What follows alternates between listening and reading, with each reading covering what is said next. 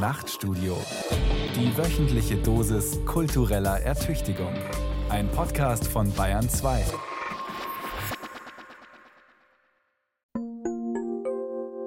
Ganz schön kalt heute. Dieser Nebel. Gibt es Schnee? Sonne ist satt. So ein Scheißwetter. Es stürmt. Es stürmt. So ein Scheißwetter. Die Sonne kommt raus. Hoffentlich ist es am Wochenende noch schön. Worüber reden wir eigentlich? Als Wetter, von althochdeutsch Weta, Wind, Wehen, bezeichnet man den spürbaren kurzfristigen Zustand der Atmosphäre an einem bestimmten Ort der Erdoberfläche, der unter anderem als Sonnenschein, Bewölkung, Regen, Wind, Hitze oder Kälte in Erscheinung tritt. Das sagt Wikipedia. Im Lehrbuchklassiker Meteorologie von Hans Heckel steht: Die Meteorologie befasst sich mit den physikalischen Vorgängen in der Atmosphäre. Luftdruck, Wasser und Strahlung wirken hier in Interaktion mit der Erdoberfläche. Und zwar in komplexen, beweglichen, miteinander verbundenen Systemen. Wir könnten aber auch über Wahrnehmung reden.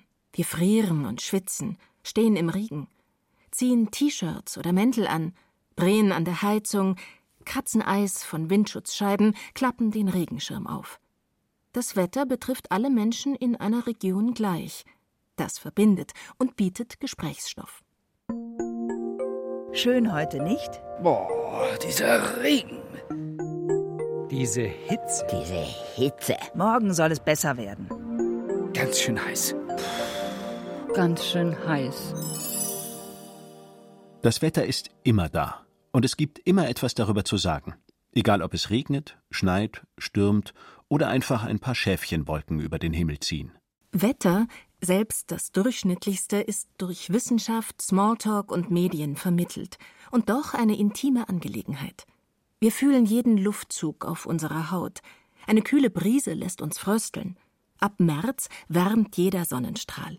Wenn es nieselt, gießt oder schüttet, werden wir nass. Wir hören, was der Wind rascheln lässt, blinzeln in die Sonne, riechen den Regen. Unsere Autorin beobachtete für die Sendung das Wetter in Berlin.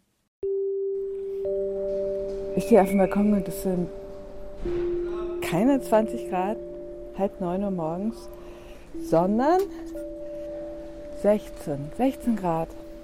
Meine Wetter-App sagt, es sei bewölkt, das stimmt natürlich nicht.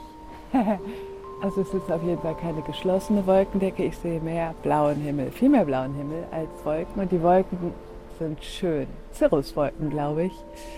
Das Wetter täuscht natürlich ein bisschen. Ich stehe hier in Strickjacke und finde das seltsam. Und gleichzeitig rennen gar nicht so weit von hier 800 Hektar Wald. Der Sommer 2022 war viel zu trocken und phasenweise extrem heiß. Ganze Landstriche verdorrten. Badewetter machte Schlagzeilen, als Hitzewellen zu Wassernotstand, Ernteausfällen und großen Waldbränden führten. Im August brannte sogar der Grunewald. Wie bekommen wir das zusammen? Das Geplauder und den Wetterbericht. Sommersonne und die Sorge ums Klima. Lang ersehnte und sintflutartige Niederschläge. Das abstrakte Modell und das sinnliche Erlebnis, das noch der graueste Tag zu bieten hat. Reden wir übers Wetter. Versuchen wir es. Übers Wetter reden. Von Sonne und Regen in Zeiten der Klimakrise. Von Sabine Rolf.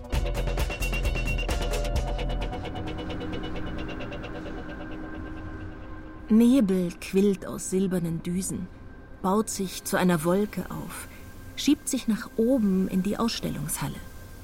Haus der Kunst in München.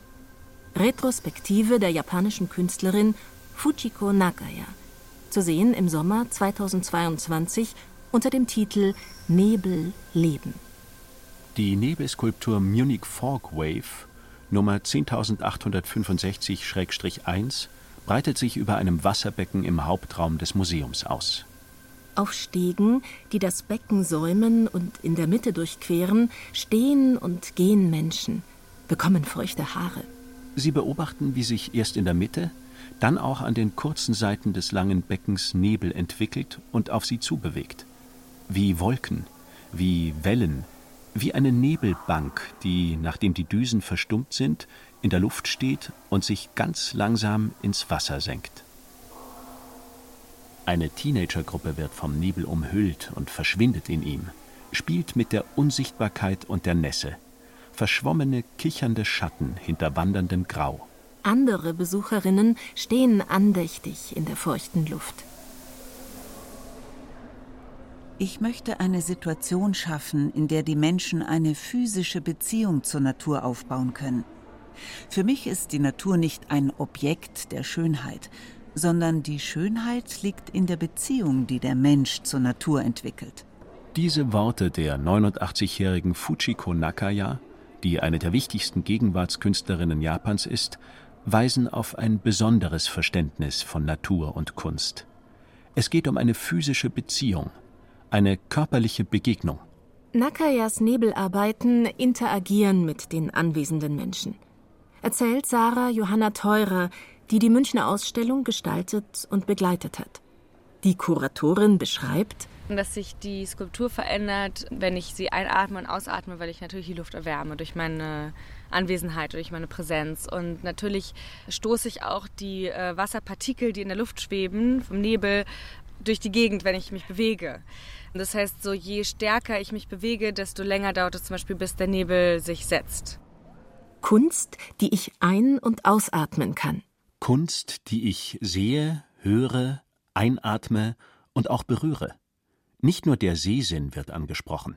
Das Regime der Sichtbarkeit ist ja auch was in der Kunst oft einfach so hingenommen wird, aber eigentlich, zum Beispiel durch Nebel oder durch so alles, was fluide Medien sind oder eben nicht klassische Objekte sind, alles, was installativ oder so als Umgebung eben arbeitet und immersiv wirkt, führt uns halt nochmal irgendwie in einen anderen Bereich der Wahrnehmung, ne? Der Nebel umhüllt und berührt das Publikum. Und er reagiert auf diese Begegnung. Aber auch Luftdruck, Luftfeuchtigkeit, Wind und Temperatur wirken auf die Nebelskulpturen. Das zeigt sich besonders an Nakayas zweiter für München geschaffenen Arbeit, dem Munich Fog Fall, Nummer 10865-2. Der Fog Fall sinkt an der Außenwand des Hauses der Kunst, vom Dachfirst nach unten. Je nach Wetterlage ergießt sich der Nebel bis auf die Terrasse und wandert weiter zum Eisbach. An heißen Tagen sieht das Kunstwerk eher wie eine gleißend weiße Wolke aus, die vom Wind zerrissen und oft schon auf halber Höhe davongetragen wird. Ein Zusammenspiel von Wasser und Luft, von menschlichen und meteorologischen Faktoren. Der Nebel reagiert sehr stark auf seine Umgebung und die Natur arbeitet bei der Schaffung des Kunstwerks mit. Es ist nicht wie bei der konventionellen Skulptur, die eine Projektion der Gedanken des Künstlers in eine bestimmte Form ist, in Holz geschnitzt oder in Metall geformt, die normalerweise nichts mit ihrer Umgebung zu tun hat. Nebel reagiert ständig auf seine Umgebung, enthüllt und verbirgt sie. Nebel macht das Sichtbare unsichtbar und das Unsichtbare, wie den Wind, sichtbar. Die Zahlen in den Titeln der Nebelskulpturen 10865-2 weisen auf die nächstgelegene Wetterstation. In diesem Falle ist es eine in der Nähe des Olympiaparks. Und zwar geht es ja darum, zum Beispiel festzustellen, wie viel Wind es gibt und wie man den Wind eben leiten kann. Also die Künstlerin spricht immer von einem Dialog, den sie mit dem Wind hat. Und dafür sind eben so Daten nach sozusagen Luftfeuchtigkeit oder Windgeschwindigkeit, alles, was man von der Wetterstation kriegen kann, wichtig. Fujiko Nakayas Vater, der Physiker Ukichiro Nakaya, war ein prominenter Wetterwissenschaftler. Er stellte als erster Mensch ein künstliches Schneekristall her. Seine Tochter nutzt für ihre Kunst naturwissenschaftliches Wissen und verwendet eine hochspezialisierte Technik. Die Düsen sind sogar patentiert. Und dennoch kann sie nicht alles kontrollieren. Johanna Theurer beschreibt diese Interaktion so. Die Nebelskulpturen sind ja so relativ vorhersehbar, aber eben nicht ganz. Die Künstlerin sagt immer wieder, dass sie nicht die komplette Kontrolle darüber hat, aber sie gibt natürlich einen Rahmen vor. Wir haben jetzt beispielsweise in der Installation Fog Wave 6 verschiedene Reihen von Düsen, die zu unterschiedlichen Zeiten angehen und ausgehen. Und dadurch entsteht sozusagen eine Wellenformation, die sich aufbaut und dann wieder abebbt im Raum. Kunst, die sich wie ein Wetterphänomen benimmt. die dessen Schönheit, Poesie, physikalischen Eigenschaften, Bewegung und Unkontrollierbarkeit nicht nur vorführt, sondern in einen engen Austausch mit dem Publikum bringt. Das ist gerade bei Nebel eine ungewohnte Erfahrung. Die meisten Menschen nehmen ihn, wenn überhaupt, nur noch als Verkehrshindernis wahr. Ja, gestern bin ich mit dem Auto in dicken Nebel geraten. Das war vielleicht eine Sache. Ich konnte vielleicht 10 Meter weit gucken, höchstens. Und war ganz allein auf der Landstraße. Also nicht mal irgendwelche Rücklichter, an denen ich mich orientieren konnte. Das war echt so ein bisschen gruselig. Und auf jeden Fall bin ich sehr, sehr langsam gefahren. An Kunst, egal ob Skulpturen, Gemälde, Film oder Literatur, lässt sich ablesen, welche Beziehungen Menschen zum Wetter pflegen. Im epischen altenglischen Heldengedicht Beowulf aus dem 8. Jahrhundert kommt das Monster Grindel in Nebel gehüllt daher. Verkörpert, so Alexandra Harris in ihrem Buch Weatherland, Writer and Artists under English Skies, die Schrecken kalter, feuchter, dunkler Wetterlagen. A shadow stalker moving stealthily. He is more like a ghostly mist than a savage animal. In Zeiten, in denen Menschen sich nur schlecht gegen Feuchtigkeit und Kälte schützen konnten, bedeutete unwirtliches Wetter Lebensgefahr. In den Mythen nördlicher Länder ist die Apokalypse eisig. Das bange Winter is Coming im Serienhit Game of Thrones ist ein Nachhall davon. Nebel, Regen, Eis und Schnee spielten damals andere Rollen als in unserer Epoche der Zentralheizung, Thermokleidung und schwindenden Gletscher. In der Ólafur Eliasson Grönlandeis in Kopenhagen, Paris oder London schmelzen lässt. Seine Kunstaktion Ice Watch fand zeitgleich mit großen Klimakonferenzen in diesen Städten statt. Denn heute ist nicht zu viel, sondern zu wenig Kälte das Problem. Thomas Gainsborough feierte im 18. Jahrhundert die Schönheit der Wolken auf Gemälden, die nichts anderes als Himmel zeigen. Caspar David Friedrich machte sie zum Sinnbild romantischer Erhabenheit. Heute ist die Wolke Symbol für das digitale Universum. Und anstatt bei höheren Mächten um Regen oder Sonne zu beten, reden wir heute davon, dass der Mensch zum stärksten umweltprägenden Faktor geworden ist. Das Schlagwort Anthropozän, das Zeitalter des Menschen, markiert eine ganz neue Frage, nämlich die nach der Hierarchie zwischen uns, der vermeintlichen Krone der Schöpfung, und einer Natur, die wir zerstören. Die Folgen davon, etwa Artensterben und Klimakrise, beschäftigen Philosophie, Politik, Kultur und Naturwissenschaften und eben auch die Kunst. Die Nebelskulpturen von Fujiko Nakaya bewegen sich in diesem Kontext.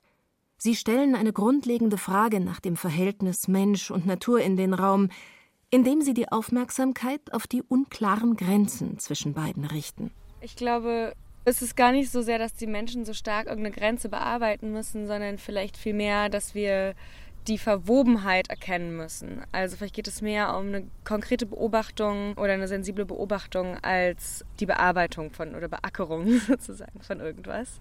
Das finde ich total interessant, weil ich mich die ganze Zeit frage, so, wofür ist meine Sendung? Was will ich damit eigentlich erreichen? Und eine Sache, die ich gerne erreichen würde, ist nämlich, dass die Leute stärker aufs Wetter achten, dass sie wirklich täglich umgibt. Also mal hochgucken, die Wolken sehen oder wieder den Wind spüren oder dem Aufmerksamkeit schenken, was an, ja, auch an großer Schönheit, finde ich, oft direkt um uns herum jeden Tag präsentiert wird. Ich glaube, was die Kunst oder was so Wetterkunst sozusagen kann, vielleicht ist eben so ein Rahmen für die Wahrnehmung schaffen, der Menschen hilft, sich zu konzentrieren auf ein bestimmtes Phänomen. Weil das Problem, was wir ja mit so was wie Wetter oder eben auch dem Internet haben, ist, dass es uns jetzt so stark umgibt, dass wir es halt gar nicht mehr wahrnehmen. Ja, ein unscheinbarer Morgen, geschlossene Wolkendecke, das heißt grauer Himmel, hellgrauer Himmel. Und je länger ich ihn mir anschaue, desto schöner finde ich ihn. Denn im Westen reißt die Wolkendecke hier und da auf, ganz wenig. Und ich sehe ein milchiges Ultramarinblau hindurchschimmern.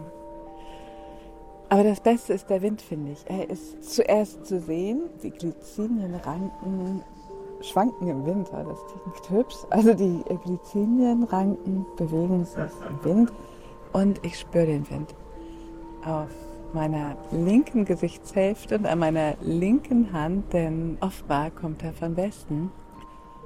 Ja, 19 Grad, das sagt das Thermometer. Tägliche Wetterbeobachtung verändert die Wahrnehmung.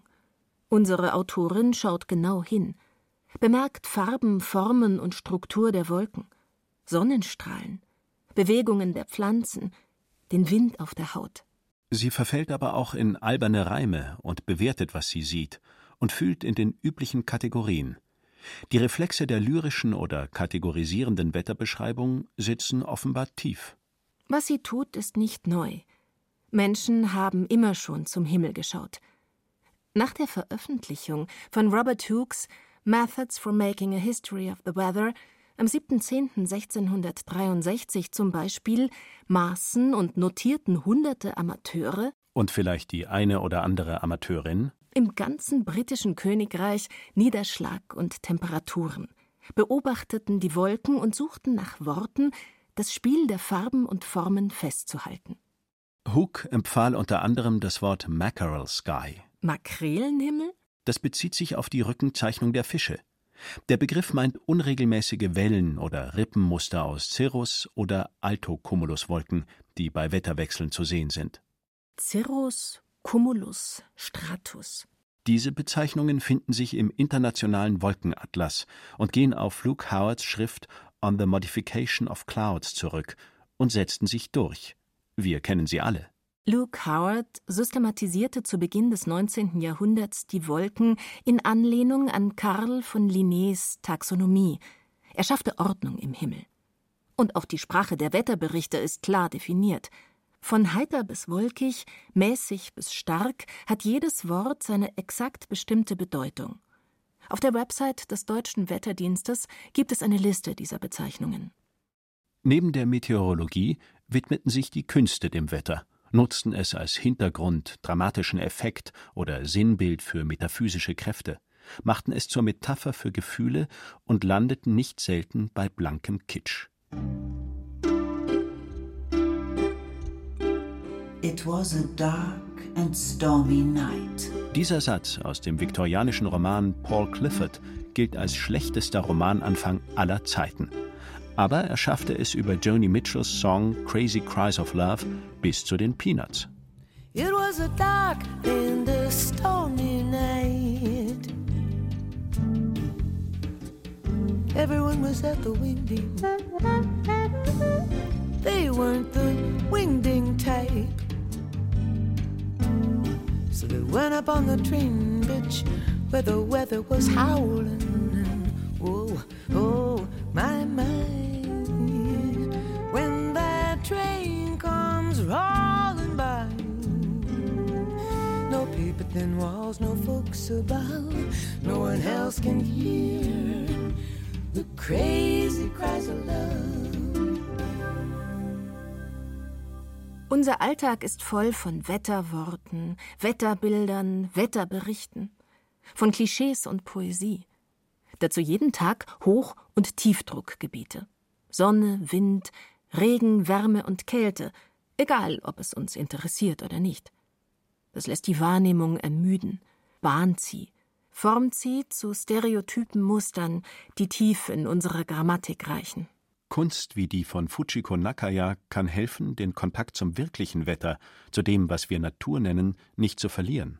Also ich glaube, so wie man halt Zeit wahrnimmt, wenn sie fragmentiert ist, so nimmt man eben auch seine Umwelt oder seine Verbundenheit mit der Umwelt erst wahr, wenn es halt so einen Riss sozusagen gibt, ja. Und ich glaube, dass Kunst, oder was Kunst dann macht in dem Fall, ist vielleicht, das zu vermitteln, also so zu mediatisieren im wahrsten Sinne des Wortes und uns diesen Ausschnitt zeigt, den wir erkennen, verdauen, denken können.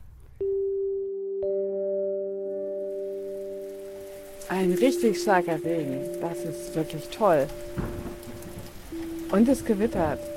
Ja, kein Sturzregen, aber ein schön starker, regelmäßiger Regen. Und die Tropfen springen wieder hoch von der Tischplatte hier vor mir, vom Gartentisch oder auch unten von den Platten. Und die Blitze blenden wirklich.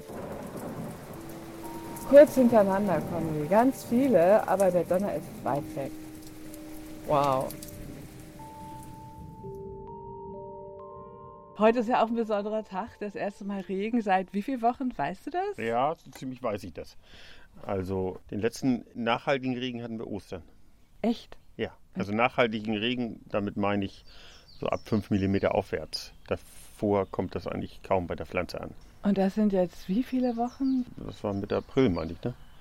Ja. Mitte Mai, Mitte Juni, 10 Wochen. Also es war höchste Zeit. Es war schon zu spät. Also für gewisse Kulturen ist es zu spät. Treffen mit Kai Hansen am 1. Juli 2022. Der Biolandwirt bewirtschaftet Felder im östlichen Schleswig-Holstein und in Mecklenburg-Vorpommern. Frühling und Frühsommer in dieser Region waren extrem trocken. Hansen weiß genau, wann es wie viel geregnet hat. In der Landwirtschaft hängen Arbeit und Einkommen vom Wetter ab.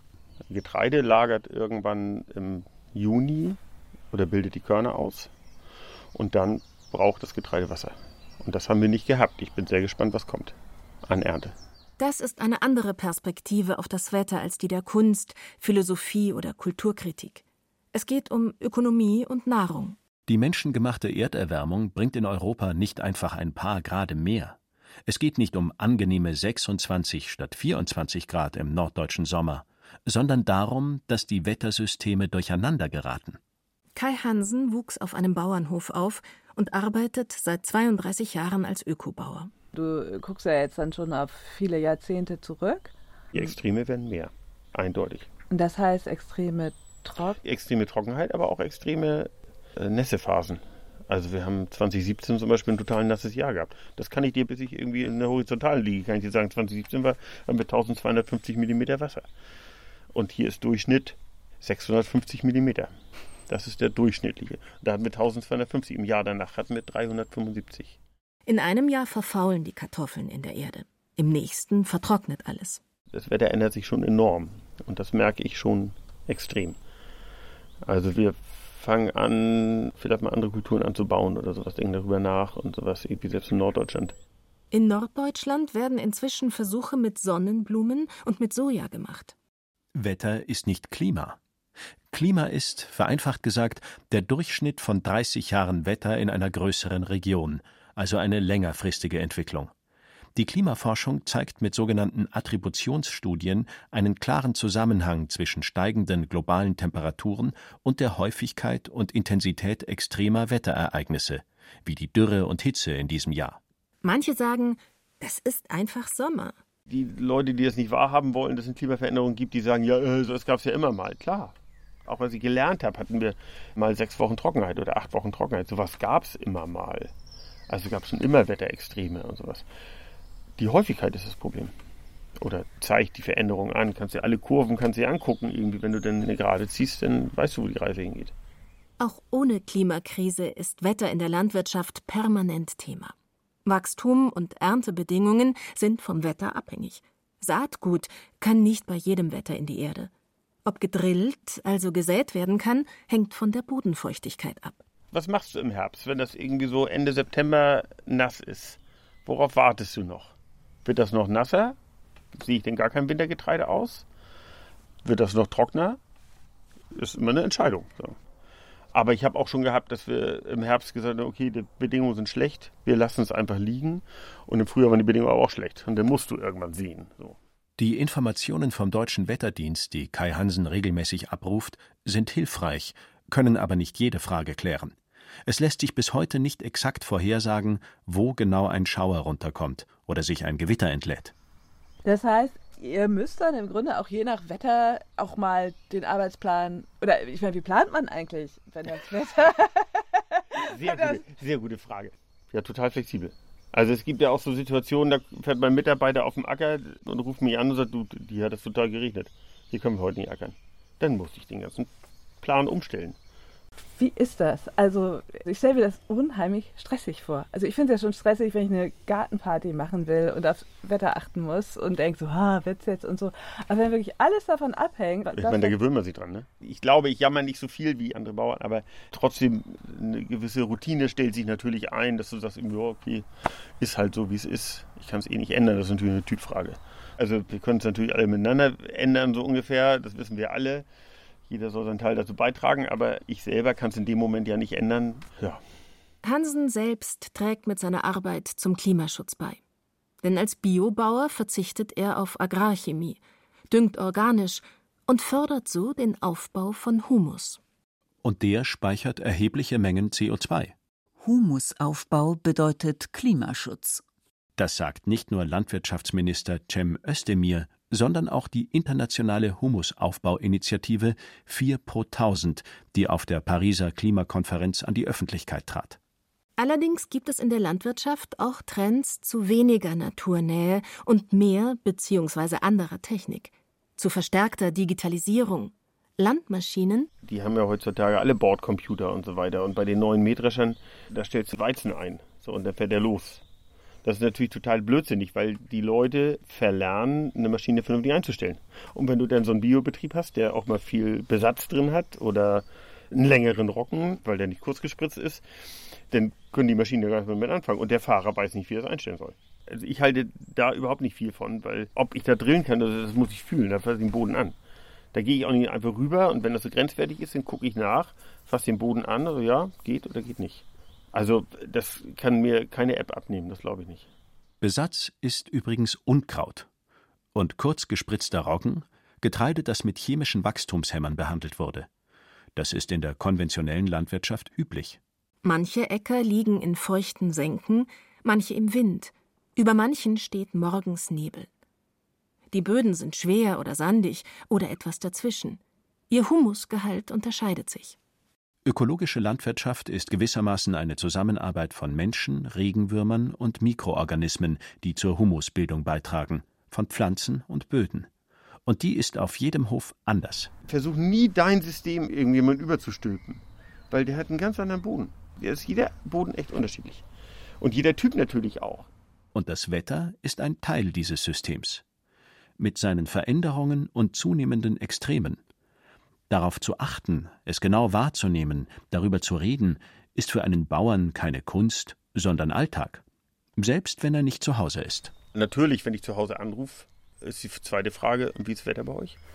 Und nicht, weil ich Smalltalk halten will, sondern weil das entscheidend ist für mich. Ja, ein irre heißer Tag in der Stadt. Bis 38 Grad sind angekündigt. Jetzt haben wir, glaube ich, schon 36. Ach, so ein blassblauer Himmel und eine Luft, die sich gar nicht mehr gasförmig anfühlt, sondern als sei sie aus irgendeiner festeren Substanz. Ich habe Kopfweh und viele andere auch. Viel trinken, das ist das Motto heute. Und nicht in die Sonne. 20. Juni. Heißester Tag des Sommers 2022. Wir haben, glaube ich, wirklich heute 36 Grad in Berlin, keine Ahnung, oder noch mehr. Es ist sehr heiß, der Park ist auch leer. Also die Straßen sind fast leer. Ja. Treffen mit Cornelia Auer vom Potsdam-Institut für Klimafolgenforschung. Sie arbeitet dort an sogenannten Klimafolgenprojektionen und Transformationsszenarien. Um beides in außerwissenschaftliche Sphären zu vermitteln, redet sie mit Entscheidern und Entscheiderinnen aus Wirtschaft, Politik oder dem Finanzwesen, aber auch in sogenannten BürgerInnen-Gesprächen mit zufällig ausgewählten Leuten. Zu ihrer Arbeit gehört also Kommunikation. Nicht übers Wetter, sondern übers Klima. Klima und Wetter sind nicht das Gleiche. Aber das trockene, heiße Jahr 2022 steht in engem Zusammenhang mit der menschengemachten Erderwärmung. Also das Wetter ist ja immer so der tagesaktuelle Print von der Klimasituation, in der wir sind. Und der tagesaktuelle Print wird tatsächlich in häufigeren Events immer extremer. Also das, was ich wahrnehme, ist schon in breiten Kreisen, dass das erkannt wird. Im 2021 vorgestellten ersten Teil des neuen Weltklimaberichts heißt es: Es ist praktisch sicher, dass Hitzeextreme, einschließlich Hitzewellen, in den meisten Regionen seit den 1950ern häufiger und intensiver geworden sind. Wie stark sich die Erderwärmung schon jetzt auf Europa auswirkt, beschäftigt auch Klimaforscher und Forscherinnen. Vor allem, wenn das Wetter so ist, spricht man natürlich drüber. Also es ist ja auch tatsächlich in der Klimawissenschaft so, dass wir ein bisschen davon überrascht sind, wie schnell sich das entwickelt hat und wie einfach das Wetter Kapriolen mittlerweile schlägt, auch eben näher und heftiger bei uns, als das so erwartet wurde. Zu Cornelia Auers Aufgaben gehört es, über die Gefahren der Erderwärmung und Wege zur CO2-Neutralität aufzuklären. Hilft es da, übers Wetter zu reden? Beziehungsweise erleichtern extreme Wetterereignisse wie die Hitze dieses Sommers die Arbeit?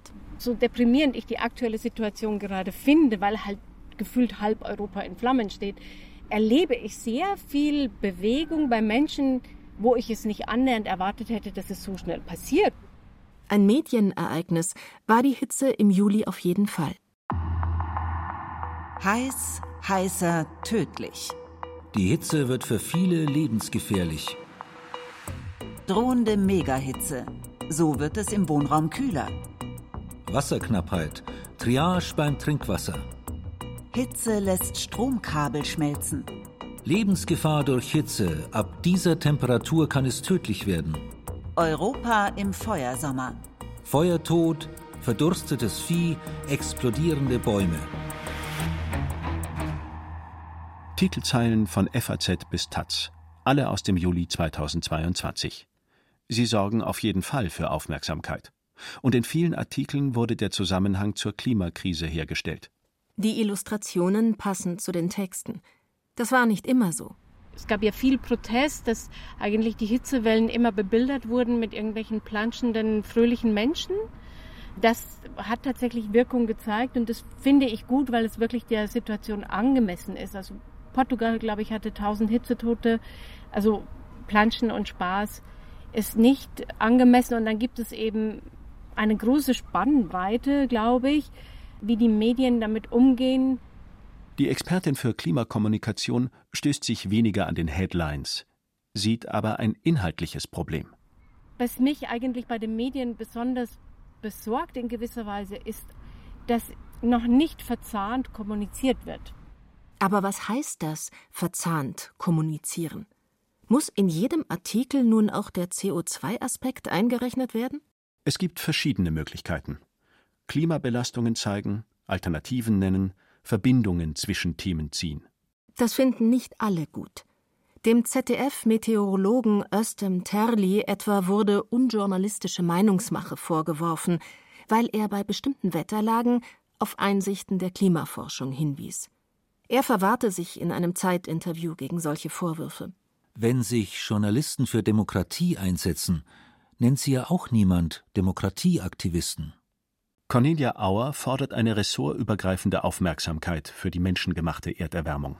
Das ist wirklich ein Problem, was mittlerweile alle Lebens- und Wirtschafts- und Gesellschaftsbereiche betreffen wird. Und die Medienhäuser sollten wirklich, so wie sie zu ethischen Themen vielleicht auch eine Haltung entwickeln, sollten sie zu diesem zentralen Thema eine Haltung entwickeln und das einsortieren und Nachrichten angemessen präsentieren, auch die vermeintlich nichts mit dem Klima zu tun haben.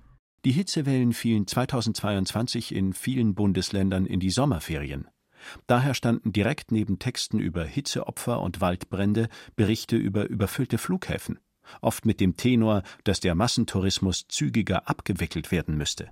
Ich würde mir einfach wünschen, wenn darüber berichtet wird, dass es an Flughäfen jetzt zu Abfertigungsproblemen kommt, dass das irgendwo in Relation gesetzt wird, dass man in einem Nebensatz oder irgendwo nochmal vermerkt oder sagen könnte, wie viele Emissionen das jetzt verursacht. Aber die Dinge stehen so völlig unverknüpft nebeneinander und die Wirtschaftsnachrichten laufen auch unkorreliert. Ich glaube, das ist ein bisschen schwierig, dass wir die Dinge immer noch so isoliert betrachten. Das Problem wird erkannt, auch benannt, aber nicht mit anderen Lebensbereichen verknüpft. Das ist nicht nur in den Medien so. Bei den einzelnen Menschen ist es vielleicht auch einfach dieses, was wir ja auch alle kennen, diese Schwierigkeit auch mit diesem unglaublich deprimierenden Thema umzugehen, also das in unserem Alltag zu haben. Ne? Also ich merke das so, es gibt jetzt immer so diese Gespräche, ja, es ist so heiß, eigentlich ganz schön, aber irgendwie, und wir wissen ja auch, es hat einen echt bitteren Hintergrund. Und dann gucken alle so betreten in die Gegend und so kommt man irgendwie auch nicht weiter. Es geht also nicht nur darum, dass wir über Wetter oder über extremes Wetter reden, sondern darum, wie wir es tun. Wir dürfen die Klimakrise oder die Möglichkeiten, ihr zu begegnen, nicht ausblenden. In keinem Artikel, in keinem Gespräch. Ganz schön viel verlangt. Cornelia Auer befasst sich beruflich mit einer Bedrohung, die wir alle gern verdrängen. Sie erforscht im Rahmen des Projektes Cascades die möglichen Auswirkungen der Erderhitzung in komplexen Klimafolgenprojektionen. Da geht es dann darum, nicht nur isoliert in einzelne Folgen zu schauen, zum Beispiel, wie wird sich die Nahrungsmittelsicherheit entwickeln unter verschiedenen Klimawandelszenarien oder wie entwickelt sich Migration zum Beispiel oder Konflikte, sondern dass man sich mögliche Kaskaden anschaut, wie Klimafolgen gegeneinander wirken können, sich gegebenenfalls aufschaukeln und auch Grenzen überwandern werden. Das ist, glaube ich, ein wichtiger Punkt, der in der Wissenschaft bisher nicht ausreichend beleuchtet wurde. Das ist ja wie beim Wetter. Eine klare Prognose, aber keine ganz genaue Vorhersagbarkeit. Ja, und leider ist das große Problem, dass der Effekt, den wir am Schluss bekommen werden, im Zweifelsfall mehr ist als die Summe der Einzelteile. Ein Artikel im Fachmagazin Proceedings of the National Academy of Sciences machte nachdrücklich auf diese Möglichkeit aufmerksam und stieß, so heißt es bei der Online-Plattform Klimareporter, eine lange überfällige Debatte an. Wie sollen wir übers Klima reden? Worst-Case-Szenarien, wie sie in Modellierungen sichtbar werden, zeigen enorme Gefahren. Aber sie verschrecken, ja überfordern womöglich eine breite Öffentlichkeit. Zumal vertraute Erzähl- bzw. Handlungsmuster nicht greifen. Die klassische Problemlösungsstrategie braucht ein starkes Subjekt und eine klar umgrenzte Aufgabe. Wir befinden uns aber in einer komplizierten, dynamischen Situation. Und das Problem sind allzu oft wir selbst. Übersichtlicher wird es, schreiben Samira El-Wassil und Friedemann Karik in ihrem Buch Erzählende Affen, sobald wir die Perspektive des Homo sapiens verlassen. Aus der Perspektive nahezu aller nichtmenschlichen Lebewesen der Erde sind wir nicht die Protagonisten dieses Planeten, sondern Milliarden von Antagonisten.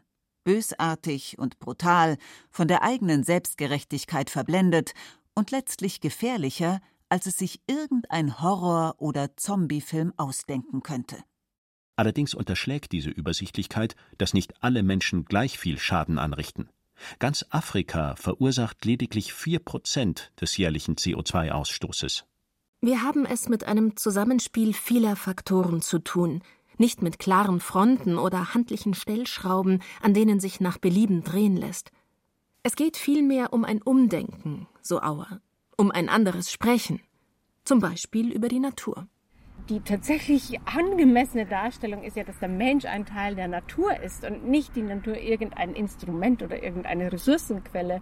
Wir sind Teil von dieser Natur und diese Mitlebewesen gehören zu diesem großen Organismus, der sich hier auf diesem Planeten befindet. Und wie geht's denen und wie stark sind wir eigentlich verbunden und nicht so dieses, macht dir die Erde untertan. Also das ist halt einfach etwas, was wir dringend überwinden müssen.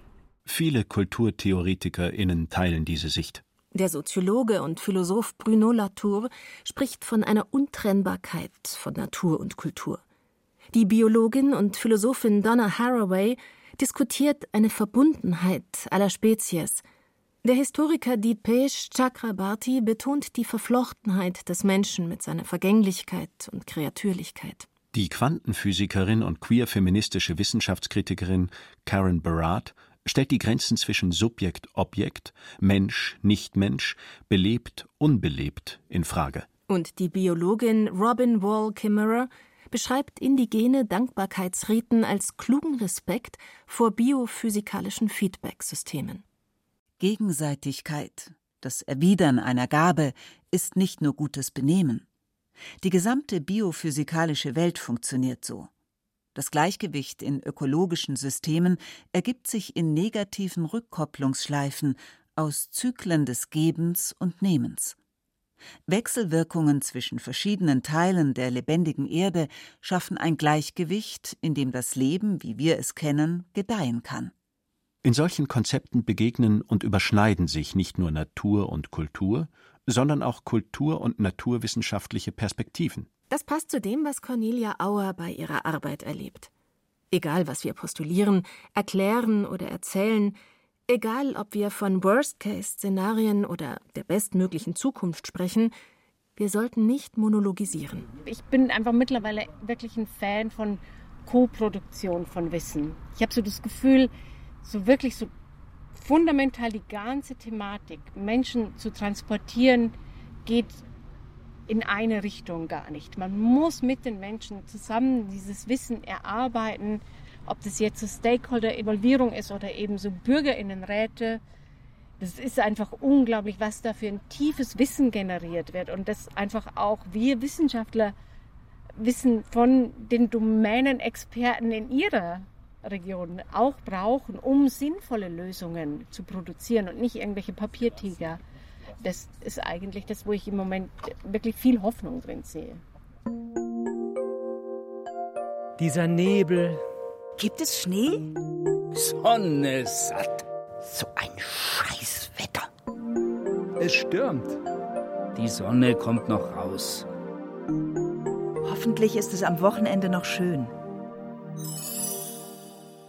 Am 1. Juli, als Kai Hansen über Dürre- und Ernteausfälle redet, an einem Tag, an dem in Norddeutschland nach 10 Wochen endlich der dringend benötigte Regen fällt und die Temperaturen von über 30 Grad auf um die 20 sinken, meldet der NDR: Es ist kalt. Das klingt im Sommer nicht wie etwas Gutes, nicht wie gutes Wetter, um das es ja so oft geht, wenn wir darüber reden. Aber wenn wir nun mal dichte Bewölkung nicht mögen? Oder kaltes Wasser, das vom Himmel fällt? Ich habe die Farbe Grau immer geliebt, friedlich, elegant, zurückhaltend. Die Farbe von Stein, Stahl und weichem, nährenden Regen. Das schreibt der Koch und Schriftsteller Nigel Slater in seinem Küchentagebuch. Aber Feuchtigkeit ist nicht immer angenehm. Am Eingang der Fujiko Nakaya Retrospektive in München hing ein Warnhinweis. Liebe Besucherinnen und Besucher, bitte achten Sie in den Ausstellungsräumen mit den Nebelskulpturen auf Nässe am Boden. Es besteht Rutschgefahr. Bitte bewegen Sie sich im Nebel nur langsam vorwärts. Sollten Sie sich orientierungslos fühlen, bleiben Sie bitte kurz stehen. Die Nebelskulpturen bauen sich sehr schnell auf und wieder ab. Ja, da lobe ich mir klare Sicht, trockene Luft und eine schöne, wärmende Sonne. Gutes Wetter eben. Aber müssen wir das denn entscheiden? Und dann noch in so einem Gegensatz. Gut, schlecht? Oder in einer Hierarchie? Welches ist das beste, liebste, das Lieblingswetter? Was sagt Kai Hansen, der Bauer? Mein Lieblingswetter ist, wie soll ich das sagen? Also das ist von allem das. Keine Extreme. Und dann erklärt er ganz genau, welches Wetter er zu welchem Zeitpunkt und zu welchen Zwecken am liebsten hat. Also es darf nicht zu heiß sein. Alles, was über 30 Grad ist, es sei denn, es ist in der Ernte. Wenn es dann abreift, dann kann man 30 Grad haben. Aber so letztes Jahr hatte ich Ackerbohnen, die im Juni 10 Tage über 30 Grad hatten. Und die sind total unter Stress. Die haben überhaupt nicht angesetzt. Die haben keine Bohnen angesetzt, also keine Früchte angesetzt. Keine Extreme. Also im Winter gerne 2 Monate Frost. Dann Frostgare. Es gibt so einen Begriff, der heißt Frostgare. Und wenn das schön durchgefroren ist, dann fällt er im Frühjahr ganz anders auseinander. Dann mache ich gern im Frühjahr die Bestellung, dann darf es aber nicht zu schnell warm werden. Und dann gern alle 2 Wochen so 20 Millimeter. Und dann kann das auch ab Mitte Juli 6 Wochen trocken sein. Da habe ich überhaupt nichts dagegen. Dann kriege ich die Ernte gut rein und dann regnet das nochmal so 20 Millimeter. Dann trocknet das wieder, damit ich die Herbstbestellung hinkriege. Und die 650 Millimeter, die nehme ich gerne mit. Aber wenn ich es mir aussuchen könnte, würde ich viel weniger Niederschlag im Winter nehmen und viel mehr im Frühjahr. Kai Hansen wünscht sich von allem was. Es gibt aber immer mehr Extreme. Selbst in Deutschland Hitze an die 40 Grad, Trockenheit, Missernten, Brände, Hitzetote, Überflutungen. Und wir wissen nicht einmal, wohin das noch führt. Wir müssen offenbar lernen, mit solchen Unwägbarkeiten umzugehen. Ohne den Kopf zu verlieren, aber auch ohne so zu tun, als gäbe es kein Problem. Die Art und Weise, wie wir momentan über Wetter reden, aber auch über vieles andere, hilft da nicht weiter. Wir brauchen keine vielfalt erstickenden Hierarchien, Keine Monologe über Gut und Schlecht, keine Floskeln, keinen Kitsch, kein stereotypes Gerede. Wir brauchen Leute, die vernetzt denken, vorausschauend handeln und bewegliche Systeme ertragen. Zum Beispiel einen Landwirt wie Hansen, der genau weiß, welches Wetter seinen Feldern wann nützen würde. Und ebenso genau weiß, dass er das nicht kontrollieren kann. Ja, dass das Wetter seine Arbeit zunehmend schwieriger macht. In den Modellen des Potsdam-Instituts für Klimafolgenforschung ist unser Planet mit seiner Atmosphäre ein von vielen Spezies bewohntes, sensibles System mit vielen Rückkopplungsschlaufen. Cornelia Auers Arbeit zeigt, dass die Zusammenhänge komplexer und auch fragiler sein könnten, als wir gerne hätten. Auer und ihre KollegInnen fordern nicht nur eine Anerkennung der Klimakrise, sondern eine Haltung, die diese Einsicht in allen gesellschaftlichen Bereichen umsetzt. Das bedeutet nicht die Durchsetzung der einen einzig wahren Sicht oder Technik, sondern eine Vernetzung der Möglichkeiten, Sphären und Perspektiven. Ich glaube, es war in einem Radiointerview, hat jemand den Satz gesagt, we have to become super cooperators. Und das trifft es, was ich so im Gefühl habe. Die einzige Chance, die wir haben, ist wirklich, dass wir anfangen, im großen Stile zu kooperieren. Nicht, ich bin besser als du und meine Wissenschaft, deine Wissenschaft oder wie auch immer, sondern einfach wirklich so dieses Ich kann das, du kannst das. Lass uns unsere Fähigkeiten zusammenlegen und den nächsten Schritt entwickeln. Dazu gehört auch, die Natur nicht als Objekt oder Ressource, sondern als gleichwertiges Gegenüber zu betrachten. Das sagen der Landwirt, die Kritik am Anthropozentrismus, die Klimaforscherin. Aber wie? Nicht alle haben einen Hof, ja nicht einmal einen Garten oder Balkon. Die Künstlerin Fujiko Nakaya ermutigt zu Begegnungen mit der physischen Umgebung, die nicht in der hierarchischen Grammatik der Subjekt-Objekt-Relation stecken bleiben. Wenn eine Person den Nebel oder die Wolken, die ich erschaffe, erlebt und mit ihnen interagiert, wird dies zu einem Teil ihres persönlichen Systems der Beziehung zur Natur. Es beeinflusst ihre zukünftige Beziehung zum Nebel und zur Natur und macht sie sensibler für die natürlichen, sogar geologischen Prozesse um sie herum. Wetter, egal ob als Nebel, Schnee, Brise oder Böe, Wärme oder Kühle auf der Haut, Sonne oder Nässe im Gesicht oder Geruch nach Regen, ist überall. Kuratorin Sarah Theurer verlässt mindestens einmal am Tag das Haus. Bei jedem Wetter. Ja, schon. Und ich glaube, Bayern eignet sich dazu auch sehr gut, weil es eine super schöne Natur gibt. Aber ich glaube, einmal rausgehen ist auf jeden Fall meine Verbindung zur Welt. Kann ich mich auch einfach mal ganz unintellektuell über 32 Grad im Schatten freuen? Aber sicher. Der Plausch übers Badewetter, der Sprung in den See, schadet dem Klima nicht. Er stärkt die Verbindung zur Natur. Und was den Flug in die Sonne betrifft, ist nicht die Sehnsucht nach einer bestimmten Wetterlage, sondern der CO2-Ausstoß des Verkehrsmittels das Problem. Oder die Kosten, die uns daran hindern, in aller Ruhe die Bahn zu nehmen. Oder die fehlenden Urlaubstage. Auch hier vernetzen sich Lebensbereiche. Und es geht nicht um Urteile, sondern um Lösungen. Ein kühler Morgen, keine 10 Grad, leichter Wind aus Westen und es riecht das erste Mal nach Herbst. Nach feuchter Erde, moderndem Laub, irgendwie so. Es ist nicht der Geruch nach Kohleöfen, den es ja in Berlin hin und wieder tatsächlich auch noch gibt. Ich hole heute meine dicken Pullis raus. Ja, und wir müssen drüber reden, ob wir allmählich die Heizung andrehen. Wer weiß, ob die Sonne scheint, es regnet, schneit oder womöglich gewittert, wenn Sie das hier hören. Wer weiß, was Sie gerade tun oder an welchem Ort Sie sich befinden. Das Wetter ist jedenfalls nie weit weg und bereit, sich mit lauen oder kühlen Brisen, blauem oder grauem Himmel, mit Sturzregen, Dürre und extremer Hitze bemerkbar zu machen. Reden Sie darüber. Es gibt viele Arten, es zu tun.